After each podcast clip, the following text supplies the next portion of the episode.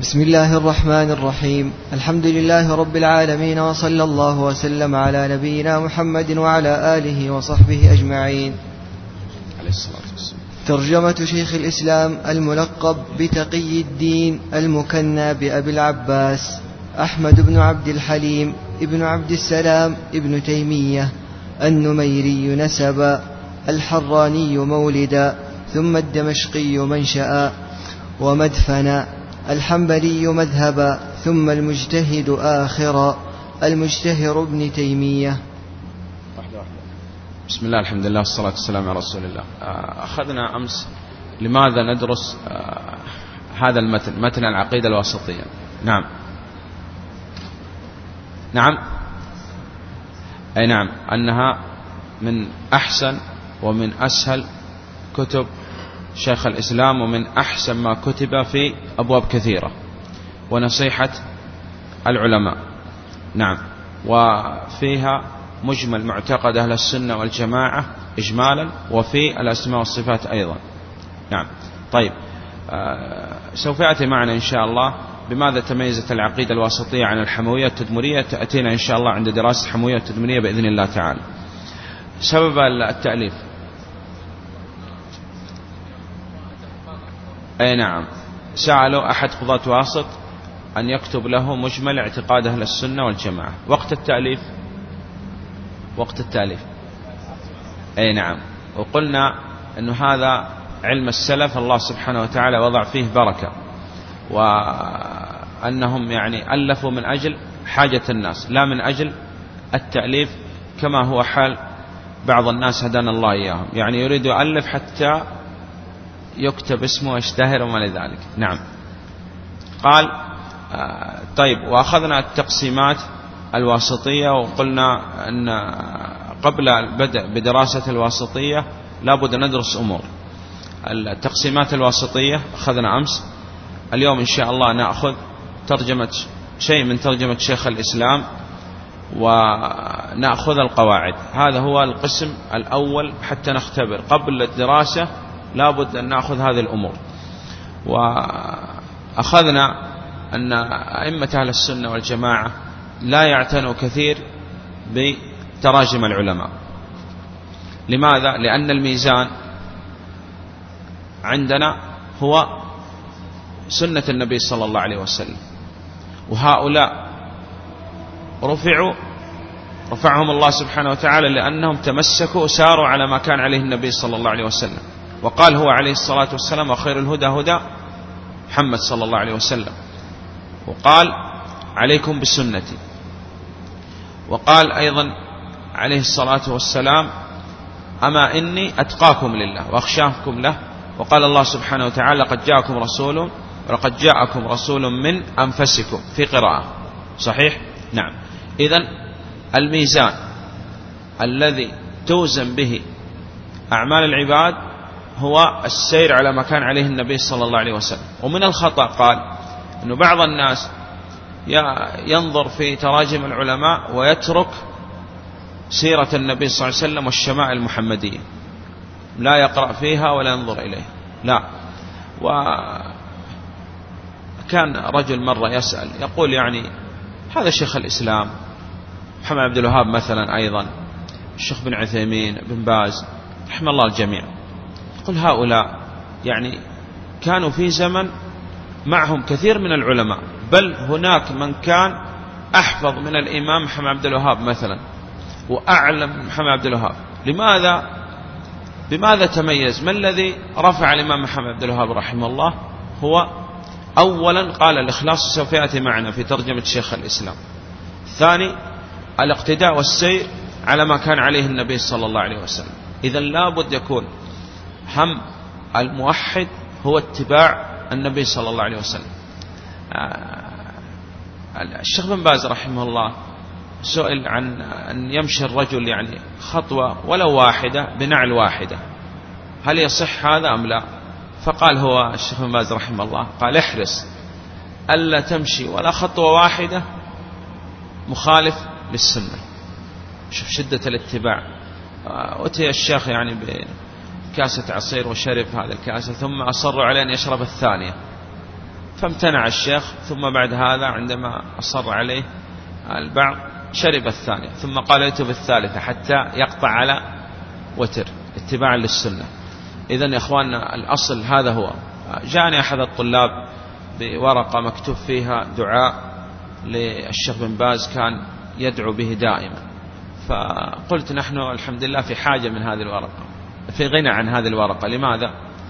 لأن عندنا أدعية النبي صلى الله عليه وسلم جامعة مانعة. الصديق رضي الله عنه جاء للنبي صلى الله عليه وسلم وقال يا رسول الله علمني دعاء أدعو به في صلاتي عائشة رضي الله عنها. قالت للنبي صلى الله عليه وسلم إذا أنا رأيت ليلة القدر ما أقول. قال قولي اللهم أنك عفو تحب العفو فاعفو عني. فهذا الأصل. إذا لابد أن نسير على ما كان عليه النبي صلى الله عليه وسلم. والسلف الصالح. نعم. الترجمة. أولا الاسم. آه، اسم شيخ الإسلام. أحمد بن عبد الحليم بن عبد السلام. نعم. طيب. ابن تيمية النميري نسبا الحراني مولدا ثم الدمشقي منشئا. نعم. ومدفنا الحنبلي مذهبا آه. ثم المجتهد آخرا. هل شيخ الإسلام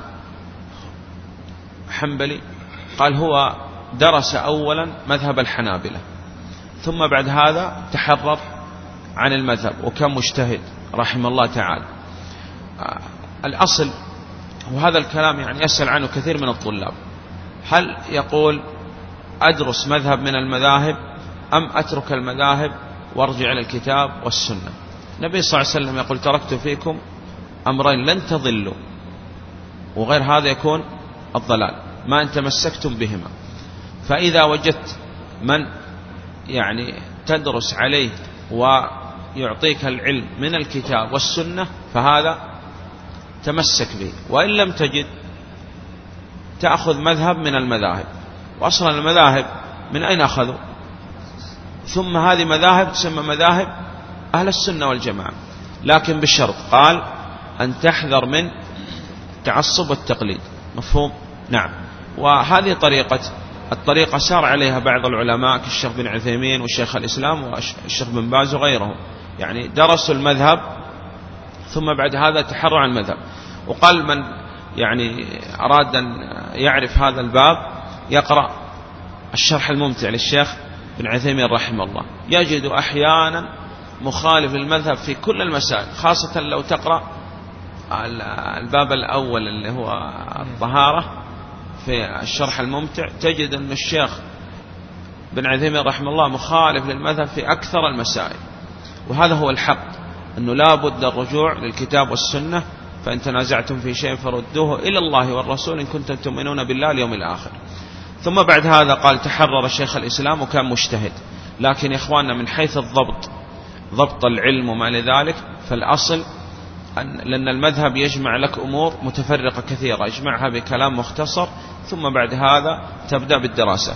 الشيخ بن عثيمين رحمه الله كان ينصح آه، بدراسة بلوغ المرام قبل دراسة الزاد. لماذا؟ قال لأن هذا فيه دليل وفقه بخلاف الزاد قال هذا فيه فقط أقوال البشر. وأحيانا يذكر الدليل وأحيانا لا يذكر. نعم. طيب. حياته. نعم.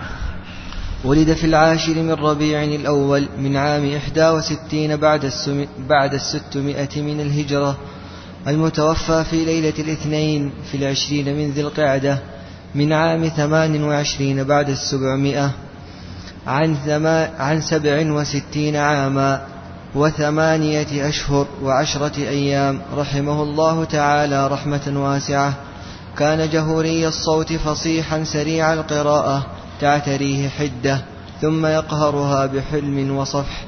كأن عينيه لسانان ناطقان إذا أخذ يتكلم ازدحمت العبارة في فمه. واحدة واحدة نعم. نعم من الأول. كان كان كان جهوري الصوت فصيحا. نعم هذا تميز به شيخ الإسلام أنه كان جهوري الصوت. فصيح. نعم. سريع القراءة. سريع القراءة يقرأ بسرعة. أيضا هو رحمه الله سريع الكتابة وسوف يأتي معنا. نعم. تعتريه حدة ثم يقهرها بحلم وصفح. والحمد لله أنه ما لم يقف على الأول. أنه قال بعد هذا يعني يصفح وكذا. يعني في, في أول الأمر تجد وتنظر إلى شيخ الإسلام كأن فيه حدة ثم بعد ذلك يأتي شو اسمه؟ إيش يقول هو؟ صفح وحلم نعم. كأن, كأن, عيني كأن عينيه لسانان ناطقان. نعم. إذا أخذ يتكلم ازدحمت العبارة في فمه. هذا من قوة استحضار شيخ الإسلام للأدلة ويقول أنه ما كان يعني ينقطع كلامه يكون على وتيرة واحدة يقرأ. وهذا يقول الشيخ الألباني رحمه الله يقول كنت إذا استمعت للشيخ الأمين الشنقيطي تذكرت ترجمة شيخ الإسلام. أنه إذا تكلم يقول تزدحم العبارة يعني يتكلم بكلام يعني متسلسل لا ينقطع. وهذا دليل أنه يعني مليء بالعلم. نعم. نشأ في تصون تام هذا هو الأصل وهذا لابد أن طالب العلم يعني هذا المهم أن ينشأ في صيانة تامة لا محرمات ولا يأكل من المحرم ولا يتكلم بمحرم وسوف يأتي معنا أنه لم يقول أنه مجالس شيخ الإسلام كانت كلها علم وفقه ولم يكن فيها غيبة ونميمة وحديث الناس ومن ذلك. نعم. نشأ في تصون تام وعفاف وتأله نعم. واقتصاد في المأكل والملبس. وتأله يعني هذا فيه كثرة العبادة. وإحنا قلنا أن الله سبحانه وتعالى قال عن إبراهيم عليه الصلاة والسلام إن إبراهيم كان أمة قانتا وما زال عبدي يتقرب إليه بالنوافل. وهذا الأصل أنه طالب العلم يتقرب إلى الله سبحانه وتعالى. نعم. واقتصاد في المأكل والملبس. وهذا مهم جدا يا إخواننا اقتصاد في المأكل والملبس. نعم والأصل الاقتصاد لا إفراط ولا تفريط. نعم. بارا بوالديه تقيا. نعم. ورعا عابدا. ناسكا صواما قواما. نبوغه. نعم. حفظ القرآن في الصغر. أتقن العلوم من التفسير والحديث والفقه. حفظ القرآن وهذا الأصل قلنا أنه طالب العلم الأصل أنه يشتغل أولا بحفظ القرآن لكن على طريقة السلف. يحفظ كل يوم ويتدبر ويستعين بالله سبحانه وتعالى على العمل. نعم. أتقن العلوم من التفسير والحديث والفقه. والأصول والعربية والتاريخ والجبر والمقابلة والمنطق وغيرها ناظر وهو دون البلوغ. ناظر وهو دون البلوغ لكن لا يعني هذا أنه ناظر بجهل. فهم نعم. وبعض الناس يقول أنه يعني الكتب التي ألفها شيخ الإسلام قبل البلوغ وفي الصغر هذه الأصل أنها تترك. سبحان الله. يعني في في الواقع الآن اليوم تجد أنه بعض الغرب يعني يؤلف بعض الكتب في الصغر وكذا فيقبلها هؤلاء. أما من شيخ الإسلام الذي يعني وضع الله سبحانه وتعالى له القبول في الأرض وأن الأئمة راجعوا كتب شيخ الإسلام وكذا وجدوا أنه يعني القدر الذي ينتقد على شيخ الإسلام نزر يسير جدا مغمور لا يكاد يذكر. وهذا لا يعني أن ندعي العصمة لشيخ الإسلام. لكن هؤلاء يريدوا أن يشككوا في كتب شيخ الإسلام ابن تيمية رحمه الله. تجدهم في صورة المدح هم يقدحوا في شيخ الإسلام. لا عداء لشيخ الإسلام ولكن عداء للسنة. نعم. أفتى وبدأ في التأليف في السابعة عشر من عمره. نعم وهذا الأصل أنه يفتي بما يعرف ولا يفتي بما لا يعرف. وهذا الأصل إحنا. قلنا يعني بعض الناس يدخل إنسان إلى المسجد يقول أين القبلة؟ يجي الشيخ علي يقول أنا والله لا أفتي. لا الذي تعرفه ويعني تعلمته الأصل أنك تعلمه للناس. والذي تكون في شك فيه أو ما لذلك لا. وسوف يأتي معنا في الأصول عندنا علم وظن. هذا الذي يكون عنده علم في المسألة يعني مئة بالمئة أو ظن يعني قول راجح. فهذا الأصل أنه يتكلم في هذا الباب. أما عنده شك أو قول مرجوح أو جهل بسيط أو جهل مركب هذا يحرم عليها الإفتاء نعم. درس في الحادي والعشرين من عمره. نعم لأن هذا هو زكاة العلم. والأصل أن الطالب إذا تعلم شيء لا بد أن يعلمه وتقدم معنا في الأصول الثلاثة. علم ثم عمل ثم دعوة. بدأ, بدأ درس التفسير وعمره ثلاثون سنة. نعم. مواطن القوة. يعني ما هي مواضع القوة عند شيخ الإسلام؟ الأمور التي يعني قوت شيخ الإسلام وجعلته بهذه المنزلة. نعم. منحه الله أسباب القوة منها التوحيد. هذا أول شيء. وهذا مهم جدا. أن يعلم الله في قلوبكم خيرا. وجعلناهم أئمة يهدون بأمرنا لما صبروا وكانوا بآياتنا يوقنون. التوحيد أهم شيء. نعم. والثبات. نعم. واللهج بذكر الله وطاعة رسوله صلى الله عليه وسلم. نعم. أنه كان دائما شيخ الإسلام يذكر الله سبحانه وتعالى بل كان إذا صلى الفجر لبث في مصلى لن تطلع الشمس وقال هذا زادي من الدنيا. وهذا فيه رد على بعض الطلاب أن يترك أذكار الصباح والمساء والسنن الرواتب وما إلى ذلك وقال أنا مشتغل بطلب العلم. إذا كنت تتعلم ولا تعمل هذا فيه إشكال وعالم بعلمه لم يعمل معذب من قبل عباد الوثن. وكان أحيانا يقول إذا آه، جاءت لشيخ الإسلام المسألة يظل يستغفر يستغفر يستغفر. وفقط لا. بعد هذا يقول يطالع فيها في الآية الواحدة أكثر من مئة مرجع في التفسير.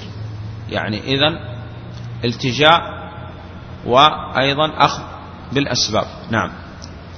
والاتفاق مع أنصار الإسلام والسنة. وهذا هو الأصل أنه لابد أن نكون أمة واحدة وأن نتعاون على البر والتقوى. صحيح؟ ونعم وهرقل سأل أبو سفيان عن أصحاب محمد صلى الله عليه وسلم. هل يزيدون؟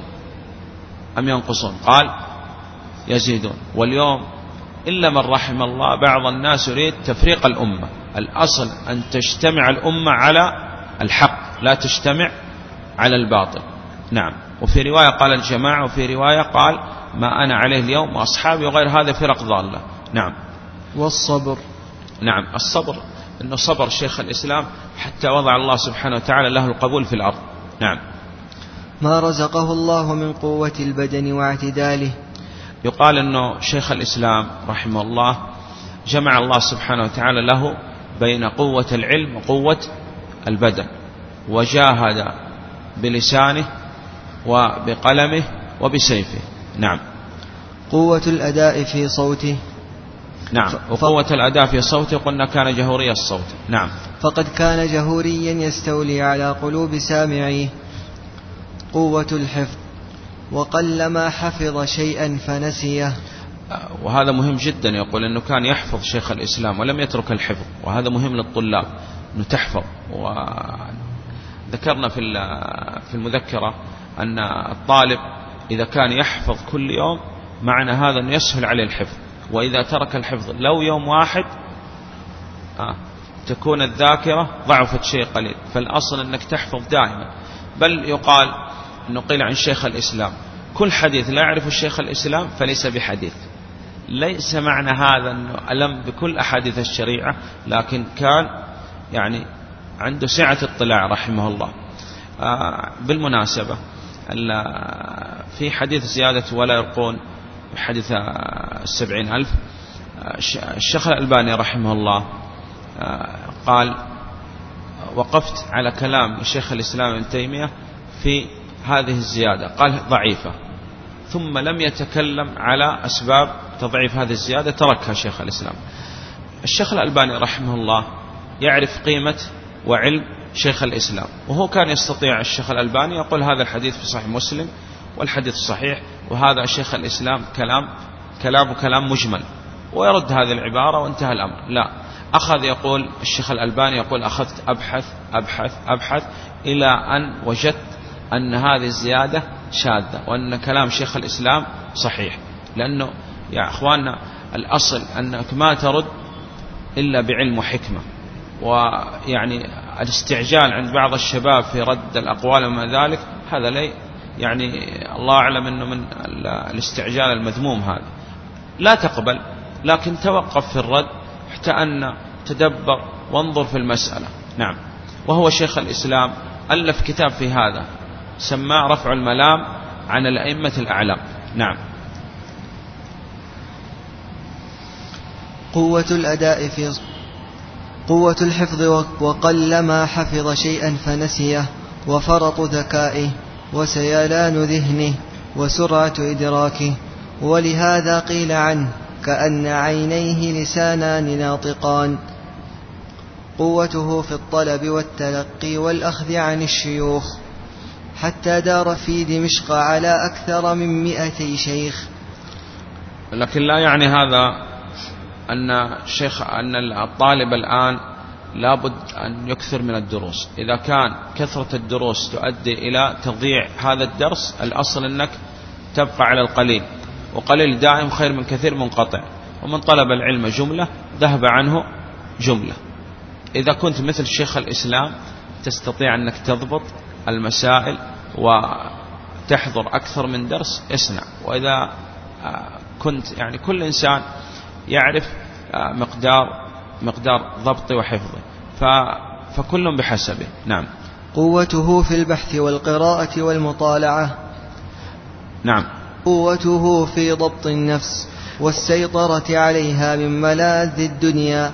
فلا لذة له أكبر من نشر العلم وتدوينه والعمل به والدعوة إليه والوقوف أمام المفسدين. فقد رفض الإعطيات. وقنع بما يأتيه من أخيه مما يسد حاجته وما تزوج ولا تسرى قط. لا رغبة, لا رغبة عن هذه السنة ولكنه مثقل الظهر بهموم العلم والدعوة والجهاد. قوته في مواقفه الجهادية والمغازي الإسلامية بس. وكسر شوكة الملاحدة والباطنية. آه. بعض الطلاب يقول أنا أقبل كل شيء عن شيخ الإسلام إلا هذه المسألة ترك الزواج. سبحان الله. شغل الشاغل لشيخ الإسلام قال هو نشر الحق والدفاع والذب عن سنة النبي صلى الله عليه وسلم. وقال قال كان هذا يعني ضبط آه، حرص شيخ الإسلام على ضبط النفس وصيانة النفس عن المحرم.